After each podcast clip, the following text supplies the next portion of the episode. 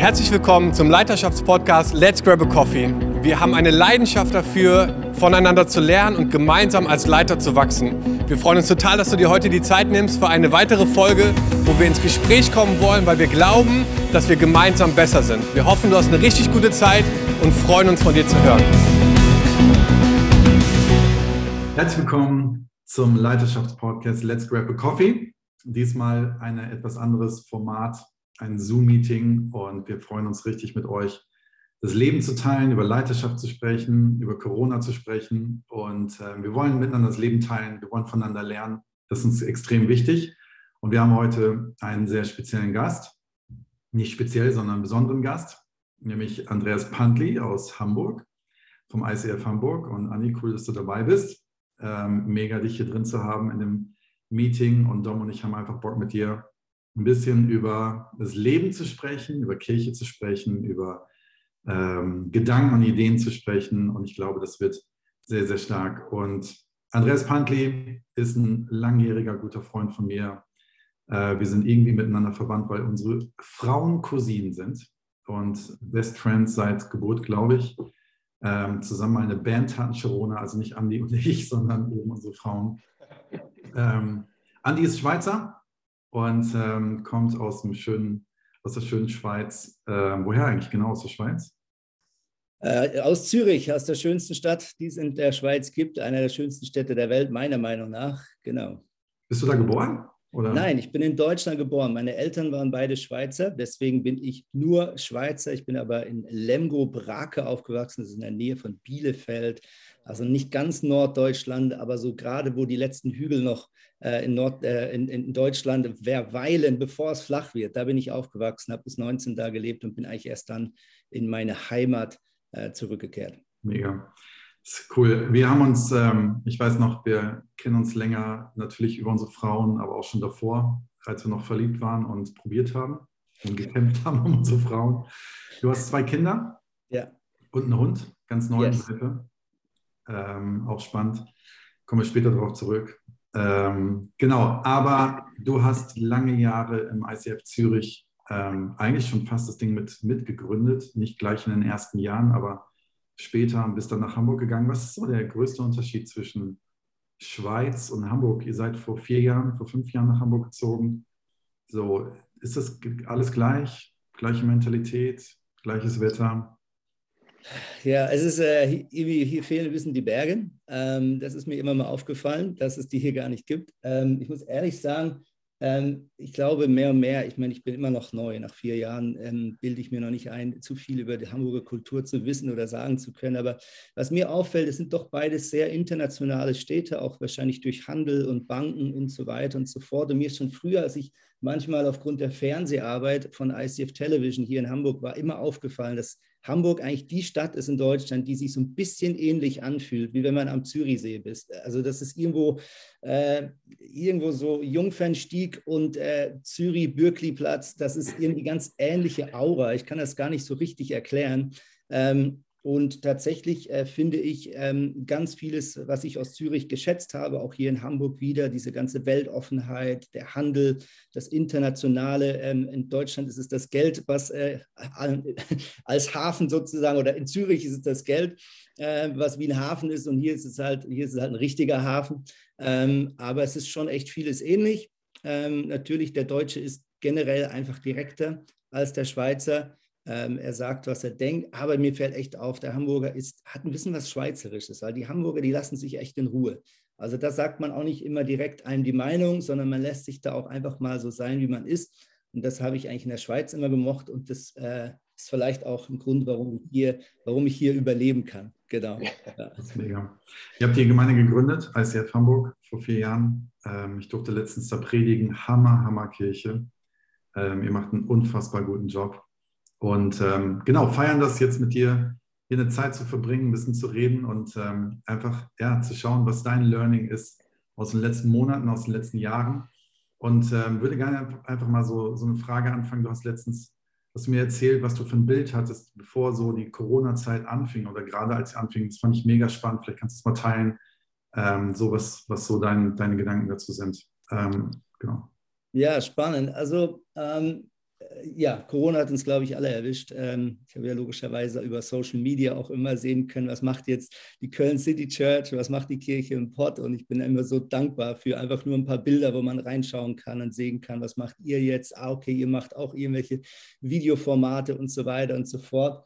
Äh, von Herzen danke für all die Inspiration, die ihr da vielleicht bewusst oder unbewusst auch anderen Kirchen zur Verfügung stellt. Ähm, Corona kam für uns wirklich im denkbar ähm, verrücktesten Moment ähm, natürlich für jeden äh, hier auf dieser Welt, aber uns als Kirche, wir kamen gerade aus dieser Gründungsphase raus. Wir hatten zwei Monate davor diesen Start-up-Titel, den wir im Namen drin hatten, abgelegt und haben gesagt, hey, wir sind jetzt offiziell ICF Hamburg.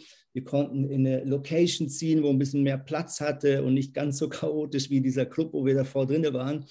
Ähm, und dann äh, weiß ich noch, wie ich zu meiner Frau gesagt habe, ähm, ich glaube wirklich, jetzt können wir so ein bisschen vom Gas gehen. Ne? Also jetzt kannst du wie ein Flugzeug, was im, im, im, im Steigflug unglaublichen Schub geben muss und dann schon, wenn es so ein bisschen in den Wolken ankommt, dann kann der Pilot wieder so ein bisschen mal drosseln, damit der Tank dann nicht zu schnell leer geht. Und das war gerade so das Gefühl, was ich hatte zu der Zeit. Dachte, jetzt können wir vielleicht mal ein bisschen runterfahren als Familie, nicht, nicht mehr so crazy unterwegs sein. Und dann kam Corona mhm. ähm, und äh, ich weiß nicht, man hat ja immer so einen, einen geistlichen äh, Denkflügel in sich drin, aber auch einen menschlichen, logischen Denkflügel und der menschlich-logische Denkflügel in mir drin, der sagte, das bringt uns um.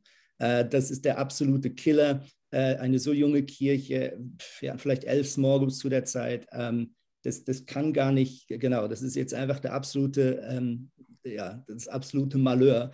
Ähm, und dann war ich echt dankbar. In der Phase hatte ich ziemlich früh ähm, so ein Bild von einem Sturm. Ähm, ich habe uns gesehen auf so einem kleinen Segelboot, vielleicht so ein bisschen Jesus-Jünger-Style, äh, und habe gesehen, wie dieser Sturm auf dieses Boot einschlägt. Ähm, und dann hatte ich wie so eine, ja, so einen inneren Gedanken, relativ einen klaren Gedanken und merkte so, es gibt jetzt eigentlich drei Möglichkeiten, wie ich reagieren kann, wie wir als Kirche reagieren können. Der erste ist, wir ziehen das Segel ein, nach dem Motto, Hauptsache, es geht nichts kaputt und rudern wieder zurück an Land würde bedeuten, äh, ja, keine Ahnung, äh, dass wir vielleicht keine Small Groups mehr haben danach oder wie auch immer. Ähm, Variante 2, wir erdulden den Sturm, ziehen einfach die Köpfe ein, hoffen, dass nicht zu viel kaputt geht und äh, lassen uns einfach dorthin treiben, wo der Wind hinbläst. Ähm, nach dem Motto, wir erdulden es einfach ohne klare Vision. Und dann war das dritte Bild, wie ich gesehen habe, wie, wie ja, Gott dieses Segel voll ausspannt wie er zusätzliche Segel ausspannt. Und ich sah mich selbst mit meinen Leitern dann so ein bisschen so sportsegelmäßig, so voll, ne, wenn die sich so in die Gegenseite da komplett übers mhm. Boot äh, raushängen. Ähm, wir alle kennen diese Bilder, sieht absolut skurril aus. Und dann hatte ich wieder den Eindruck, dass Gott zu mir sagt und zu uns sagt, hängt euch voll rein in diesen Sturm und der Sturm wird euch zum Besten dienen und ihr werdet sogar schneller ans Ziel kommen und weiterkommen, als ohne diesen Sturm. Und das war dann irgendwo so echt, Gott sei Dank, das, das richtige Bild zur richtigen Zeit. Und es war dann auch das Motto in der Phase danach, dass wir gesagt haben, alle Segel raus, äh, alle Männer an Deck, äh, voll reinhängen. Ähm, keine Ahnung, ob es klappt oder ob wir dabei draufgehen. Ähm, aber Gott sei Dank ist es insgesamt ziemlich gut gegangen. Ja, cool. ja starker Gedanke. Äh, ist es denn so, dass da nach einer Zeit so auch Ermüdungserscheinungen aufgetreten sind? Weil ich meine, in so einen Sturm reinlehnen, das ist ja auch kraftintensiv so. Äh, hab, hast du das Gefühl, du, ihr seid immer noch in diesem Sturm? Ähm, und wie ist das so mit der Kräfteverteilung, äh, sage ich mal? Weil es ist ja ganz schön anstrengend, so in diesem Sturm zu hängen. Ne? Das ja. haben wir alle irgendwie gespürt. So, ähm, was ist so eine Art dann vielleicht, wie du zu deinen Leitern auch geredet hast, so es war halt nicht nur zwei, drei Monate, wie wir ursprünglich gedacht haben, sondern es ist jetzt irgendwie bald zwei Jahre. Ja. Ähm, ja. Wie man da irgendwie auch dann mit seinen Reserven oder mit seiner Kräfteeinteilung umgeht. So. Ja. Ja, das ist genau der springende Punkt, ähm, weil ich, ich, ich glaube, ich bin vom Typ her, und das habe ich auch in dieser Phase nochmal vielleicht selber mir wahrnehmen dürfen. Ich, ich mag, das klingt jetzt doof, ich mag Krisen manchmal. Ich mhm. wäre vielleicht irgendwie, wenn ich nicht Pastor wäre, Sanitäter oder sowas, das wird voll zu mir passen. Da gibt es irgendeinen Anruf und dann muss man da hinflitzen und einen Notfall lösen. Ähm, ich habe gemerkt, dass ich äh, irgendwo da von der, meiner Verdrahtung mir das leichter fällt, dann sehr schnell zu reagieren und, und auch Dinge umzustrukturieren. Ich weiß noch, wie ich in den ersten Abenden, und das war bei euch wahrscheinlich ähnlich, nur noch Zoom-Calls hatte, um einfach mhm. jeden Bereich der Kirche ähm, zu überzeugen. Geht auf Zoom, geht online, Small probiert es aus. Ich flehe euch an, wirklich, gib mir zwei Wochen Testphase. Ähm, und alle haben es wirklich mitgemacht, für was ich so dankbar war. Ähm, und die ersten Monate mit Livestream und alles war ja auch alles für uns komplett neu. Mhm. Ähm, das, am Anfang flog die Zeit an einem vorbei. Also ich habe echt, ich weiß für mich, ich sage immer, Corona war das kürzeste Jahr, was ich je erlebt habe in meinem Leben. Das war fast schon skurril, dass es schon wieder mhm. Weihnachten ist. Aber dann äh, war genau das der Fall. Ich weiß noch genau um die Jahreszeit jetzt. Wir haben äh, unsere Christmas äh, Celebration produziert. Ähm, und ähm, das war auch die Phase, wo natürlich echt die Ernüchterung kam, ne? Lockdown, die Zahlen gingen nach mhm. oben. Also äh, wir sind auch jetzt wieder enttäuscht. Letztes Jahr konnten wir uns das noch viel weniger vorstellen. Ähm, und da war wirklich die Phase. Also im Januar ging es mir richtig, richtig dreckig. Ähm, Im Sinne von, dass ich dachte, das schaffe ich nicht mehr.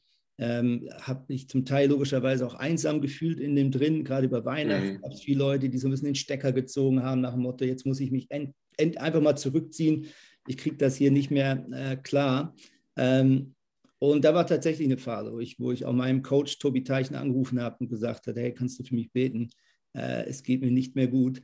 Äh, ich weiß in der Phase, ich hatte hier oben dann so Verspannung äh, gekriegt. Ich weiß nicht, ob ihr das mhm. auch hattet. Von, das kam wahrscheinlich von viel zu viel Zoom äh, und immer so nach vorne lehnen. Ähm, und äh, ja, da ging es mir nicht mehr gut. Da ging es mir wirklich nicht mehr gut. Ja. Mhm. Ich glaube, meine Verspannung kam eher von den ganzen täglichen News und ja. irgendwie das Gefühl, jeden Tag eine andere Entscheidung fällen zu müssen. Würde mich mal interessieren, euch beide, ne? Dom und Andy, wir sind mittendrin in einem Déjà-vu. Also so geht es mir zumindest. Ich habe das Gefühl gehabt, im Oktober noch geglaubt zu haben, dass werden wir den Winter besser überleben als letztes Jahr. Mhm. Und man denkt so, ja, jetzt ist das Ding rum.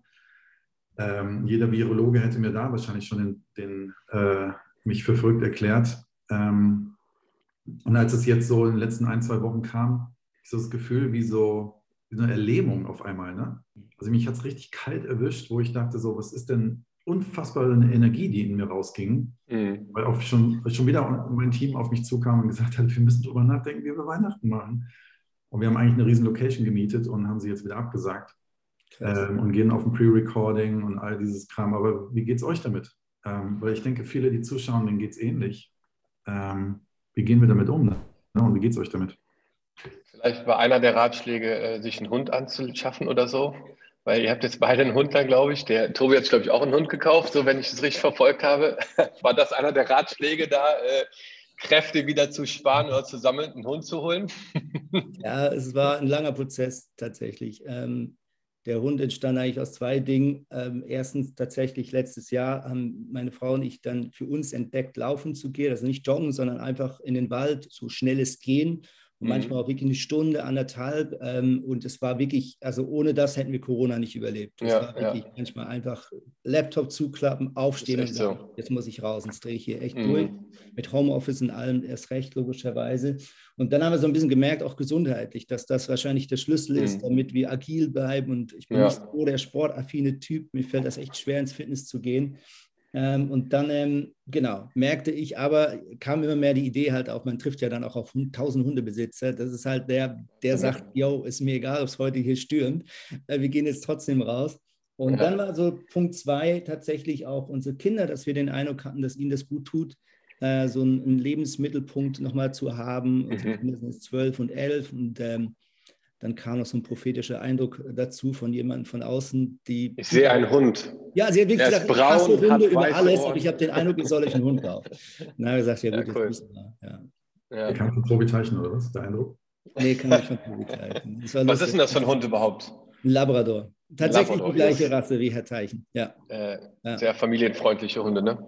Ja, wir haben tatsächlich meinen Eltern zusammen auch einen Hund geholt, äh, einen Appenzeller Sennenhund aus Schweiz.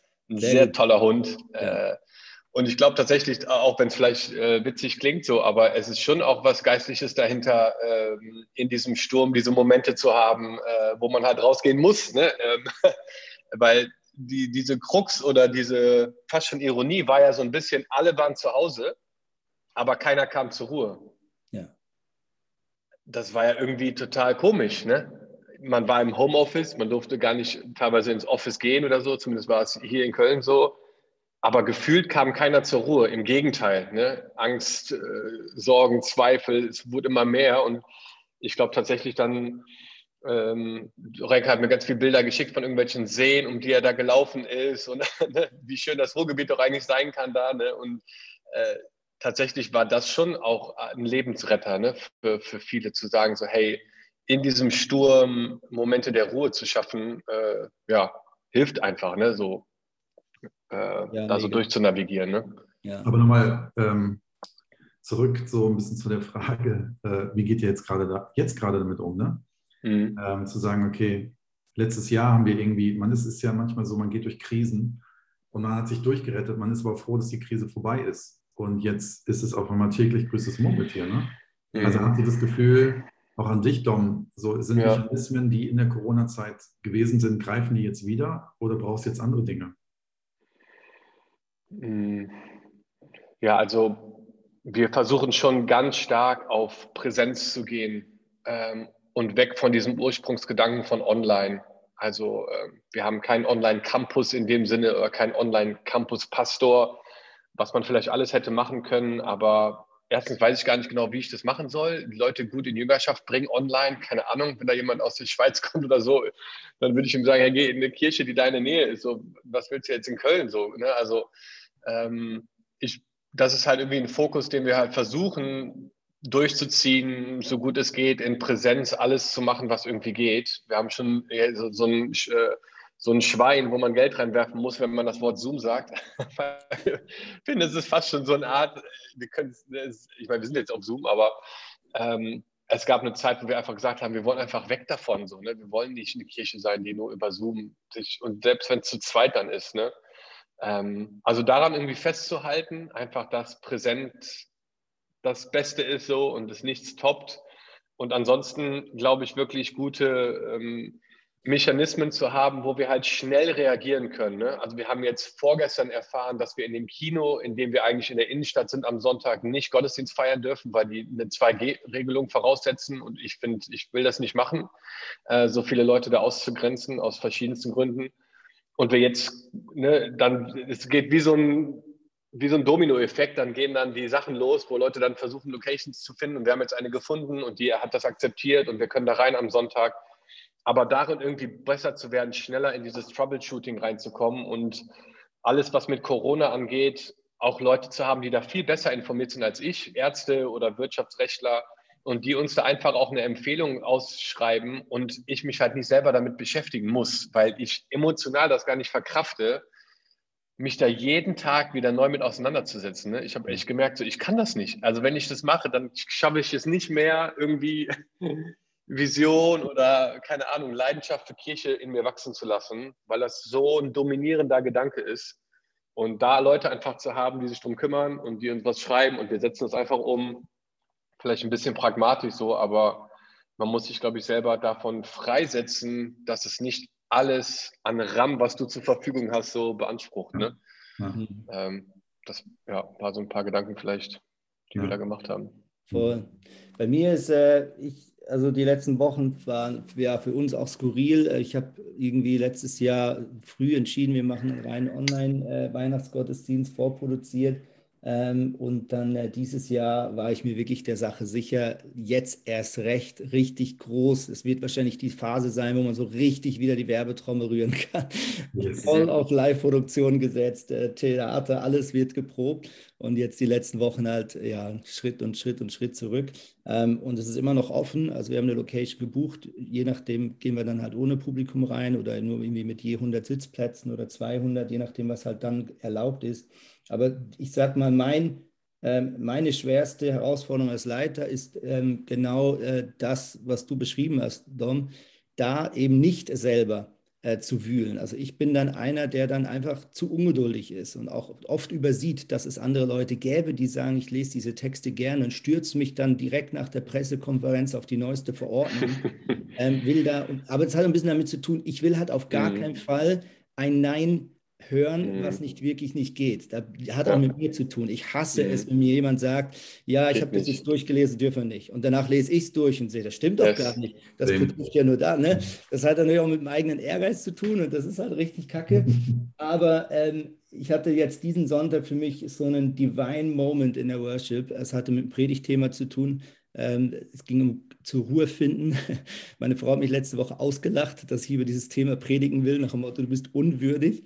Ähm, und, äh, und, dann habe ich äh, über Jesus im Sturm geredet, wie er da pennt mhm. im Boot. Mhm. Das ist für mich gerade so das prophetische Add-on, was ich jetzt bekomme zu meinem Bild vom Sturm, äh, dass Jesus sagt, ja, pff, stimmt schon alles, aber ich kann auch im Sturm schlafen. Ähm, mhm. Und an dem habe ich mich letzte Woche angefangen, voll festzuhängen und habe am Sonntag gesagt, weißt du was, Gott, ich gebe dir jetzt den ganzen, ich gebe dir das jetzt einfach ab. Mhm. Ich, ich mache mir auch keinen Zeitdruck mehr. Es ist, wenn wir in allerletzter Sekunde entscheiden und das dann halt unschön kommuniziert wird und wenn dann irgendein Flyer nicht stimmt und irgendwie, I don't care. Ich habe wirklich mich entschieden, ja. äh, Jesus das abzugeben und habe auch zwei, drei Meetings abgesagt die Woche, wo ich einfach gesagt habe, ich will nicht nochmal auf gar keinen Fall an den Punkt kommen, wo ich letzten Januar war. Mhm. Ich kann nicht mich selbst und meine Familie fast an den Abgrund äh, bringen. Nur, ähm, in Anführungsstrichen, nur. Es geht halt auch immer um viel, was wir hier tun. Ja. Wir, retten, wir retten Leben für eine Ewigkeit und trotzdem ähm, hat Jesus gepennt. Wenn er müde ist, dann nimmt er sein, es steht sogar, er hat auf dem Kissen geschlafen. Was für ein schönes mhm. Teil. Ähm, und ich habe mich aber entschieden, ähm, ich will diese göttliche Ruhe haben an Weihnachten koste es, was es wolle. Ja, ja. ich finde das halt mega herausfordernd. Ich kann das, also ich bin in der Gramm Nummer 9 und in der Gramm Nummer 9 geht, wenn es Probleme gibt, lieber erstmal ins Bett und ignoriert es, ähm, bevor es angeht. Und Dom ist, glaube ich, die 3. Der artet dann, glaube ich, erstmal in einem äh, Let's Do It aus. Aber so hat jeder seine Mechanismen, ne? wie er es wahrscheinlich bei mhm. Jesus 9, wenn er schlafen gegangen ist, oder? Vermutlich. Wahrscheinlich. Nein, aber. Er ist dir sowieso in vielen sehr ähnlich. Ja, ja, danke. Ähm, nein, aber ähm, ich finde es halt, ich finde den Punkt halt spannend, den du gesagt hast, und ich glaube, da finden sich viele Leiter wieder. Ne? Diese Spagat zwischen, ich habe eine Verantwortung. Also ich habe eine Verantwortung für Menschen, die darauf warten, welche Entscheidung ich fälle. Und das ist dann auch egal, welche Entscheidung du fällst, kriegst immer Haue. Das musst du auch aushalten. Irgendjemand wird dich immer hauen. Mhm ähm, mit seinen Argumenten, weil du es falsch vielleicht entschieden hast. Du hast eine Verantwortung für den Staff. Mir ging es zum Beispiel jetzt an Weihnachten so, mein Träger waren meine Kinder, wo ich gesagt habe, hey, will ich meinen Kindern dieses Jahr schon wieder den Laptop als Heiligabend-Gottesdienst gönnen? Hm. Oder können wir irgendwo hingehen? Hm. Und das eben diese, dieser Spagat zwischen, hey, ich gebe ab, ich glaube, äh, ich muss meine innere Ruhe haben, aber ich muss das Ding auch lösen. Ne? Und so, irgendwann muss es gelöst werden. Und das finde ich mhm. crazy so, ne? Und wir haben dann auch die irgendwann entschieden, gut, ähm, ähnlich wie beim Dom, zu sagen, ich kann nicht jede Woche darauf warten, dass es doch gut geht. Ich bin auch so ein Typ, wenn mir jemand kommt mit einem, hey, in der Corona-Schutzverordnung steht nein, sage ich, hey, aber irgendwas muss doch trotzdem gehen, ne? Aber zu sagen, hey, ich halte das nicht mehr aus, ähm, lass uns jetzt Entscheidungen fällen, Pre-Recording zu machen, es anders zu machen, um auf Safe zu gehen. Also diese Spannung ist, glaube ich, was viele Leiter einfach total müde werden lässt. Ne? Und in dem zu überleben, mhm. äh, finde ich schon echt tricky so. Ja, ja. also so ein Gedanke, der mir gerade noch kommt, ist so, so ähm, einfach auch so eine geistliche Ausrichtung in dem Ganzen. Also man redet ja auch so über die Waffenrüstung auch und diese verschiedenen Elemente. Und ich habe letztens einen echten herausfordernden Beitrag gehört, so wo einfach darüber geredet wurde, wenn man sich halt so angeschlagen, niedergeschlagen, erschöpft und so fühlt, dass es halt auch daran liegen kann, dass dein Schild, dass das Schild des Glaubens gedroppt ist. Also dass es eben nicht mehr die Pfeile irgendwie abwehrt, sondern dass es vielleicht runtergelassen wurde. Und dort einfach so dieser Gedanke, dieses Schild des Glaubens hochzuhalten, so auch in meiner Beziehung äh, mit Jesus eins zu eins, wenn irgendwie keiner dabei ist und so, und wie ich meinen Glauben irgendwie kultiviere, auch äh, morgens, wenn ich den Tag starte und so. Ähm, jetzt nicht irgendwie stundenlang, aber allein diese Ausrichtung morgens damit zu beginnen zu sagen, Gott, es ist ein neuer Tag so und ich freue mich auf den Tag mit dir und äh, was du heute bereithältst für mich und für, für die Leute um mich herum. Und also ich habe irgendwie gemerkt in dieser Zeit, weil das so eine Riesenwolke war, dass irgendwie mein, mein Guard so runtergelassen wurde tatsächlich und ich viel mehr anfällig war dafür. Und dann haben Leute das teilweise auch gechallenged und gesagt so, hey, so den Morgen irgendwie wieder neu zu gewinnen für sich, ähm, macht auch schon einen riesen Unterschied für den Rest des Tages so, ne? Ähm, was sind denn da so an die Sachen, die du machst vielleicht so, um dieses Schild des Glaubens hochzuhalten in deinem privaten Leben? Du hast zwei Kids, einen Hund, der raus muss, aber was sind so vielleicht Rhythmen oder Dinge, die dir einfach wichtig sind in deinem Alltag, so um ähm, diesen Glauben so frisch zu halten? Freue mich immer über neue Ideen. Ähm, ich sage nur, was mir mega hilft, ist tatsächlich die eigene Worship-Zeit in der Kirche. Also das ist für mich immer, ähm, immer ganz, ganz wichtig. Da verarbeite ich mhm. viel. Ich bin jetzt nicht der, der in Worship so äh, vielleicht mega verzückt wird, ähm, immer, aber das ist meistens so, dass ich da irgendwo so ein, diese, diese Struggles oder vielleicht auch den Druck, der da ist oder den ich mir selber halt auferlegen auch lasse, das ist ja oft nicht von Gott, sondern von anderen, äh, anderen Seiten, ähm, dass ich das einfach irgendwie Jesus wieder abgeben kann. Das sind äh, mhm. ganz für mich überlebenswichtige Momente. Mhm. Deswegen äh, setze ich mich auch immer dafür ein und habe den Leuten immer gesagt, versucht trotzdem zu kommen. Ähm, und, und nutzt diese Zeit. Ähm, und skippt das nicht einfach, weil ihr sagt, ja, online ist es halt nicht gleich gut, sondern es geht hier ja. nicht darum, ob das mega schön klingt. Es geht darum, dass du, dass du Jesus deine Struggles abgeben kannst äh, und, und, und ja, er wieder auf, auf, auf, auf den Thron setzen kann. Deswegen für mich Worship ist da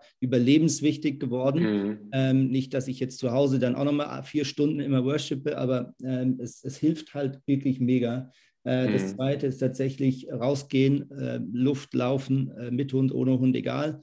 Ähm, da habe ich immer plötzlich viel klarere Gedanken, mhm. komme zur Ruhe ähm, und finde Distanz. Also für mich ist, ich glaube einfach, Gott hat den Mensch in die Natur geschaffen. Und wenn wir da komplett alles abschneiden, dann ist da irgendwas wahrscheinlich auf Dauer auch nicht gesund. Deswegen, ich mache den Leuten immer Mut, äh, Natur in Anspruch zu nehmen. Für mich ist es ganz wichtig, wenn es um die Beziehung mit Gott geht.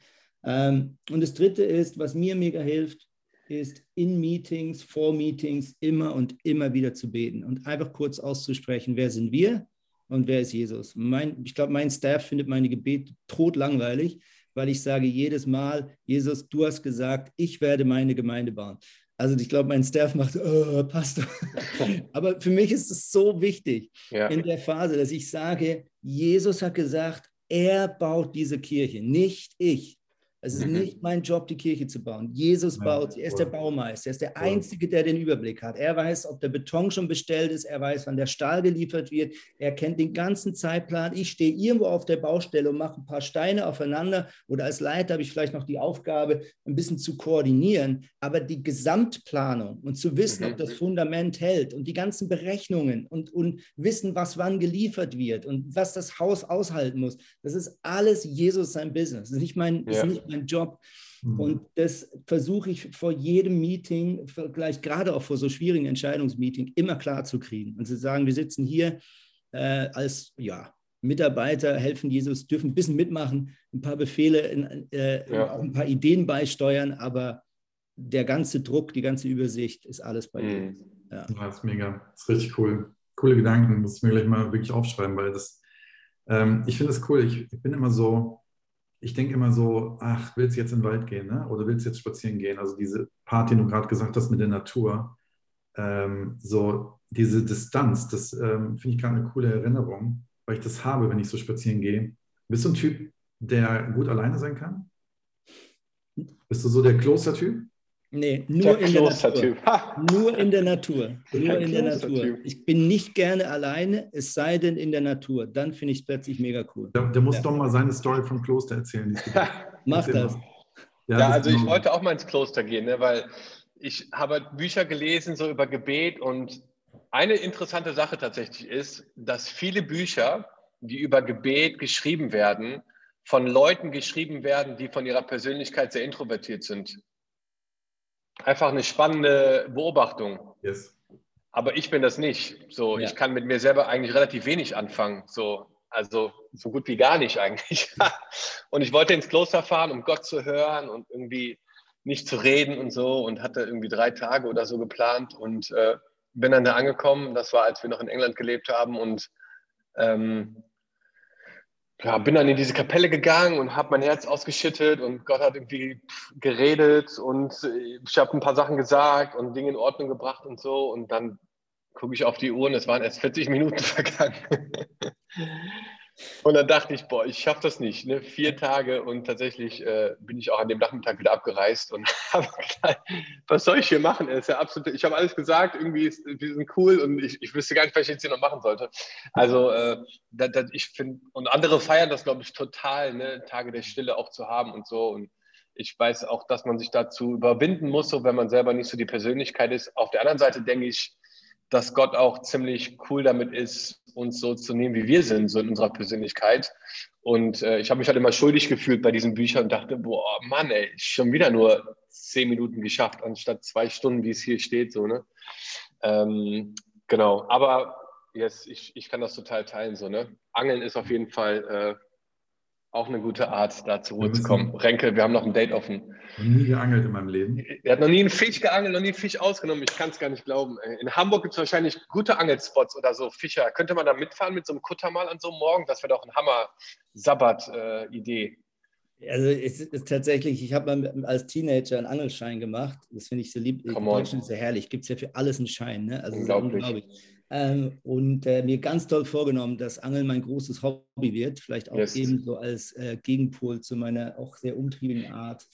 Ähm, das einzige Mal, dass mir Angeln Spaß gemacht hat, war in Norwegen. Da hatten wir so yes. eine Nacht erwischt mit, mit Heinz der Janssen zusammen, ähm, wo ein riesen Schwarm äh, von Fischen in uns getrieben wurde und wir die Angel einfach nur rein und rausgehalten haben. War das Makrelen oder welche Fische waren nee, das? Das waren äh, Seelachse. Die waren Seelachse, solche ja. Teile Mega. Das, das, hat mir Spaß gemacht. So finde ich Angeln ja. richtig geil. Und seitdem yes. würde ich am liebsten, wenn Angeln, nur hier so eine Zucht, weißt du, wo du genau weißt, du fängst ja. was. Also wirklich es so. muss, muss, muss, beißen, ne? sonst. Äh, es muss ein Erfolgserlebnis geben, sonst halte ich das ja. nicht aus. Ja. Aber hier gibt es sehr viele Angler hier. Da gibt es so Urinstinkte, die dann hochkommen. Ne? Wenn man dann so einen Fischer an der Angel hat, dann Jäger und Sammler kommen plötzlich wieder zurück. Aber, also einfach als Challenge, Renke, Angeln darf man nur, wenn man auch bereit ist, den Fisch auszunehmen. Sonst, da, da Dom, darfst du dann ganz streng mit ihm sein. Ja. zu töten, ne? Zwischen die Augen. Und ausnehmen, Zack. sonst darf man auch nicht angeln. Ja, Mann, Mann. ja da habe ich noch was vor mir. Ich habe noch eine Frage, mal in eine ganz andere Richtung, so zum Schluss. Ähm, Andi, du bist Teil von einem ganz, ganz, ganz, ganz starken großen Movement in Deutschland. Nicht nur in Deutschland, sondern Schweiz, Deutschland, Holland, Kambodscha.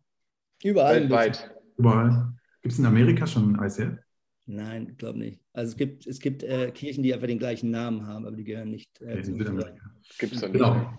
Ja. Aber ich stelle mir so vor, in so einem ähm, großen Movement, gerade mit so einem starken Leiter wie Leo Bigger, Tobi Teichen, das sind ja so mega Visionäre und Strategen, ähm, die die Corona-Zeit auch wahnsinnig analysieren oder ihr als ganzes Team. Ich habe gehört, ihr fahrt einmal im Jahr als Pastoren in so eine Zeit der Stille nach Mallorca und seid da sehr andächtig über euren Apfelsäften ja. ähm, und habt da eine gute Zeit. Aber ich, ich denke mal so, gibt es irgendwie was, wo, wo, du sagst, hey, das kannst du teilen, du siehst die Welt, du siehst die Kirchen, du siehst, ähm, was passiert, die Kirche verändert sich. Also wenn jemand sagt, sie verändert sich nicht, glaube ich, hat er noch nicht ganz genau hingeguckt. Hm. Es verändert sich, weil ich glaube, die Corona-Zeit hat nur was katapultiert.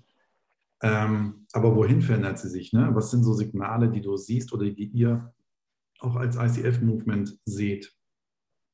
Spannende Frage. Spannende Frage, ja. Also ich bin einfach sehr, sehr dankbar, sowohl für das Netzwerk ICF als auch logischerweise äh, gute befreundete Kirchen, wie ihr es seid. Und dadurch, dass wir uns alle gegenseitig äh, über Instagram folgen können, äh, kriegt man halt sehr, sehr, sehr viel mit und kann lernen, kann beobachten, äh, kann schauen, äh, wann, wann, wann macht welche Kirche wieder auf, wann macht sie wieder zu ähm, und so weiter und so fort. Ich bin da einfach nur extrem dankbar und wir haben wirklich, glaube ich, in den ersten Wochen ähm, auch gefühlt eine, eine neue Ära als Movement äh, plötzlich gefunden in dieser Krise, weil einfach über so Telegram-Gruppen äh, Ideen und auch Know-how-Transfer in einer Geschwindigkeit stattgefunden hat, die ich mir schon immer gewünscht habe mein Bild von, vom Movement ist eigentlich immer so wie, so ein, wie das Gehirn, wo so dezentral alle möglichen Synapsen miteinander gebildet werden und überall, wo was gelernt wird, wird es sofort wieder an alle anderen weitergegeben. Und ich wünsche mir so ähm, langfristig für unsere Kirchen, auch über ICF hinaus, dass egal wo was gefunden wird, die kleinste oder die größte Kirche, dass es halt, wenn es funktioniert, wenn es Menschen für Jesus gewinnt und die Jüngerschaft bringt,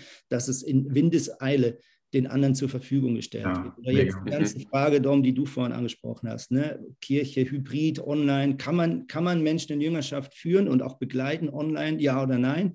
Hey, wenn es geht, müssen wir es unbedingt wissen. Mhm. Ähm, wenn es nicht geht, müssen wir es auch unbedingt wissen. Ähm, aber es ist jammer schade, wenn wir alles alleine ausprobieren müssen. Ich glaube, ähm, was, was ich sehr schätze jetzt gerade an, an, an vielleicht auch Leos äh, Fähigkeiten, ist, dass er sehr pragmatisch ist, ähm, dass er einen guten Blick hat, auch nicht nur jetzt für Kirche zu denken, sondern auch die Gesellschaft zu lesen.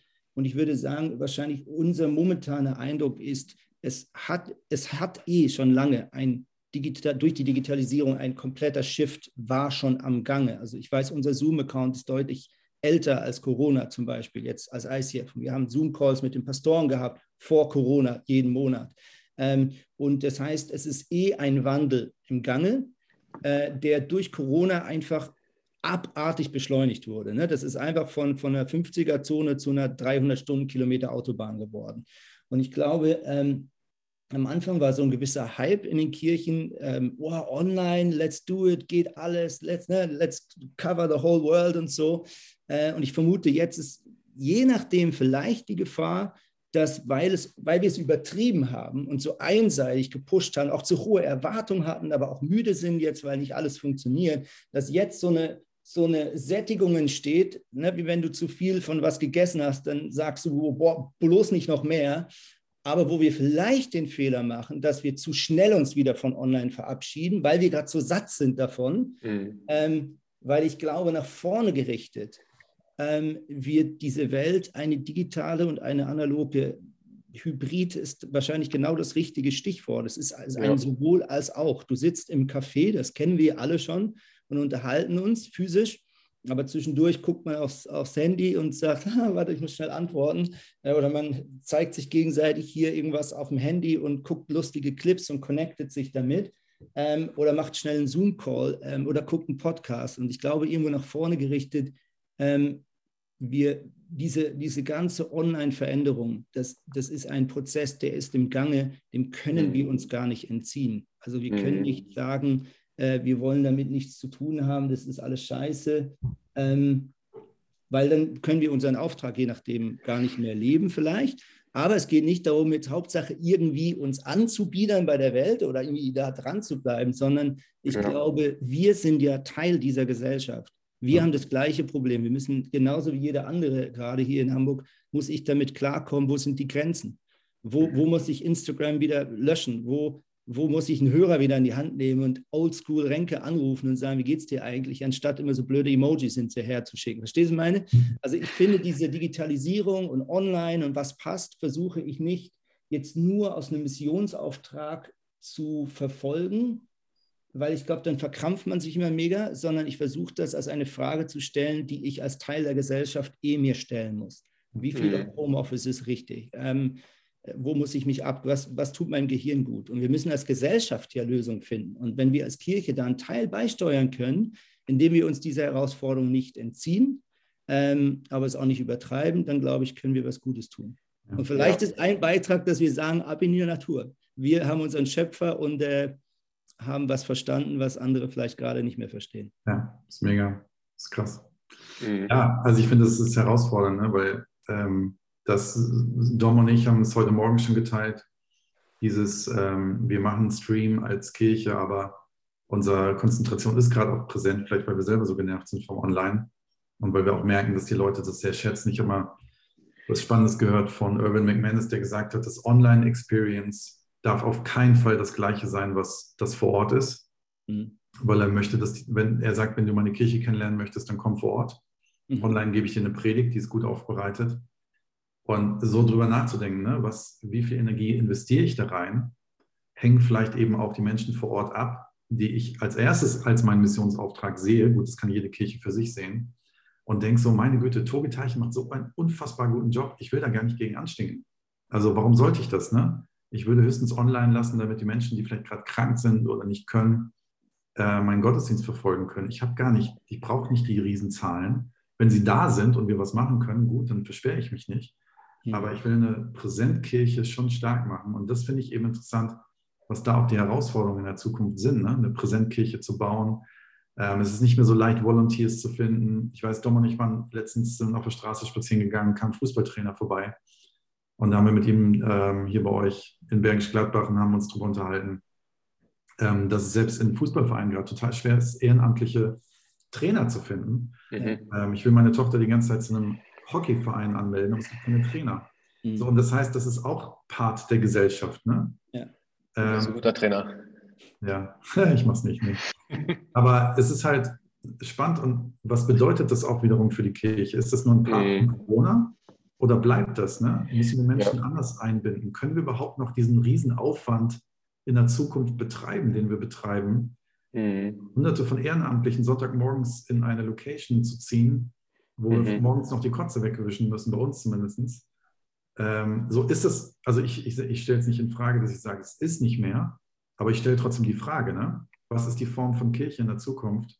Mhm. Ähm, was brauchen die Menschen und wo nehmen wir die Menschen auch noch mit? Also ich glaube, das ist eine Frage, die müssen wir uns stellen, mhm. ohne alles jetzt gleich umzukippen. Und eben. Ja. ja. ja. für mich ist online immer die Frage nicht, ist es gleich gut ähm, wie, wie Präsenz, sondern ist es besser als nichts.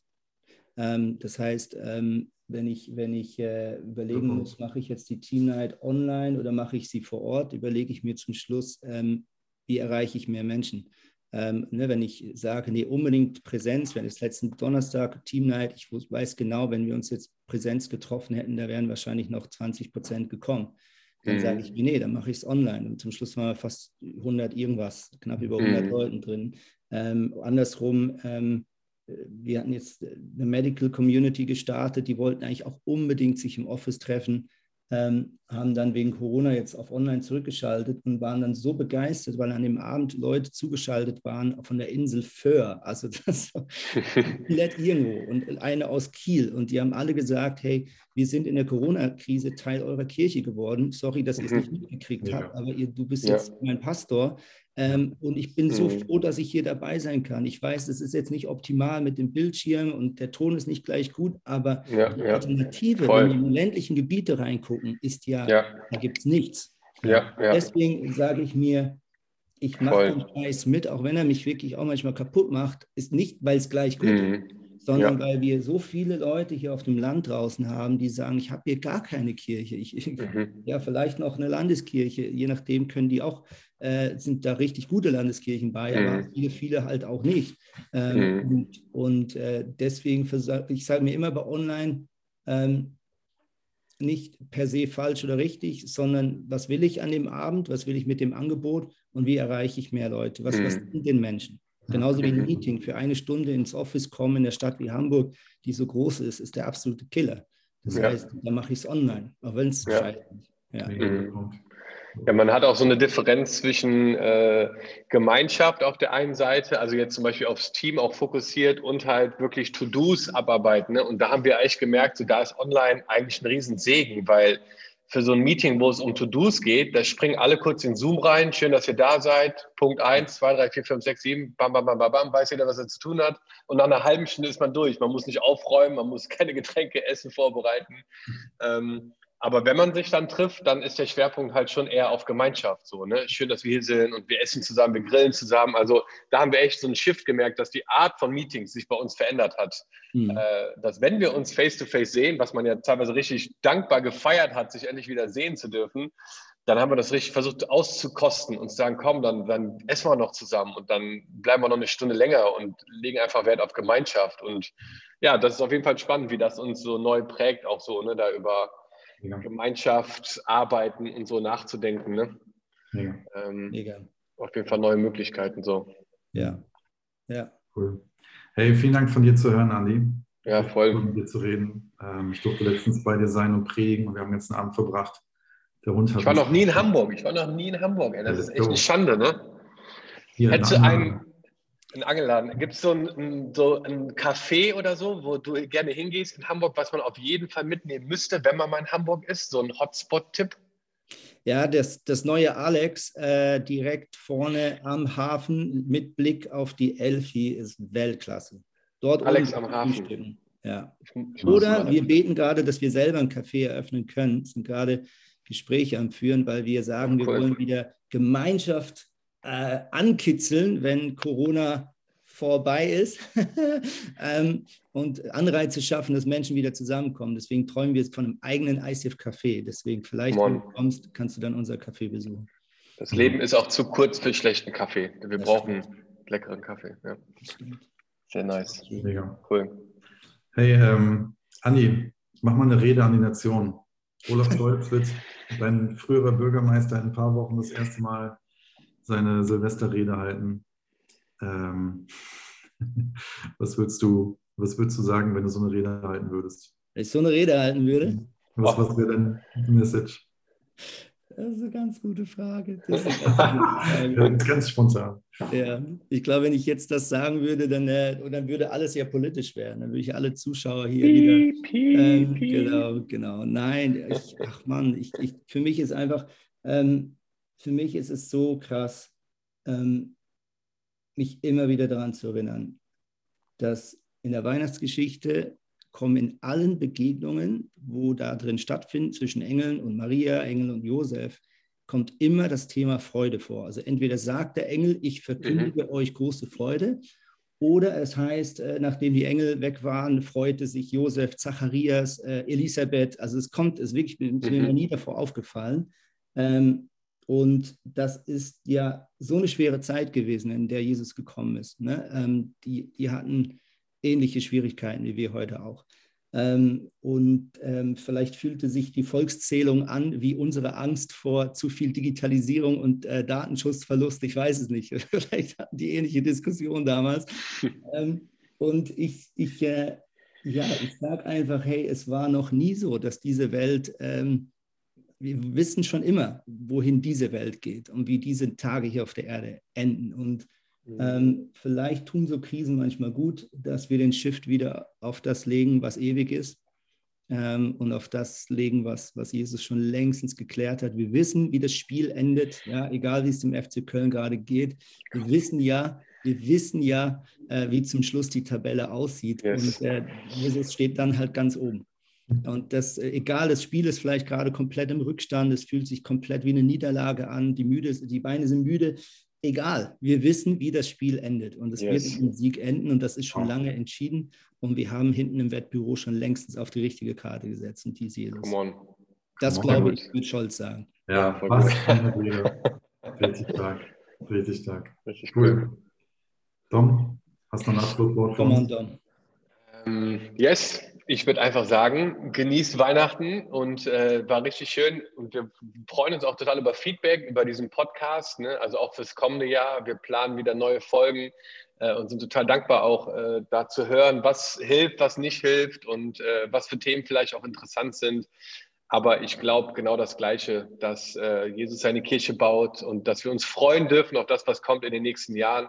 Auch wenn es nicht easy wird, glaube ich, dass wir in Deutschland in den nächsten Jahren wirklich was Unglaubliches erleben werden. Und äh, ich, ich, von meinem inneren Auge sehe ich scharenweise Menschen, die zum Glauben kommen, yes. die sich gerade richtig grundlegende Fragen stellen zu ihrer Existenz, zu Sinn, zu warum bin ich hier und wir, wir haben die Antwort, wir haben das Ticket mit dem Gewinner drauf so und ich glaube, deswegen werden wir echt in den nächsten Jahren ähm, ja, eine richtige Bewegung Gottes sehen in unseren Ländern. Und ich bin gespannt einfach, was, was er vorhat. Aber es fühlt sich an, dass er auch eine Welle losstößt, die nicht von Corona geprägt ist, sondern von seinem Geist so. Und ich äh, bin mega gespannt drauf, wie das unser Land verändern wird ähm, und freue mich, das mitzuerleben.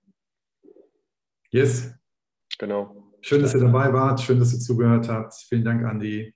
Und wir sehen uns im Januar mit einer neuen Folge wieder. Macht's gut. Yes. Bis dann. Ciao. Ciao.